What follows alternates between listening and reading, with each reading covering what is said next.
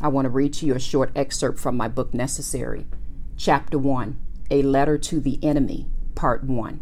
And I'm only going to read the first page or so. Did you really think you had free will to do whatever you pleased in my life? You were being played like a puppet all along because you failed to notice your strings.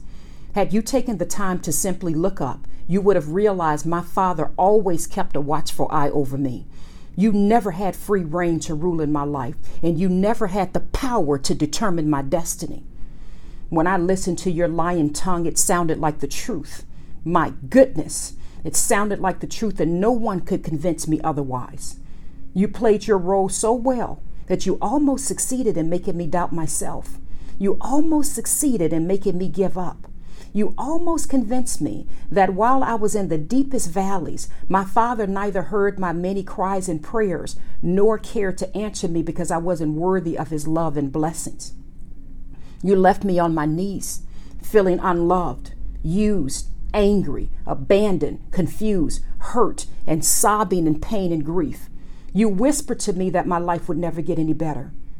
You tried to convince me that God couldn't use me because I wasn't good enough.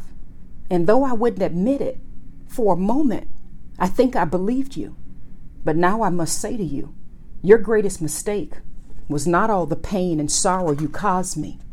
Your greatest mistake was leaving me on my knees in the presence of my Father. That's where you really messed up. That's just a short excerpt from my book, Necessary. I pray you are encouraged. I'll read more at a later time. I love you all.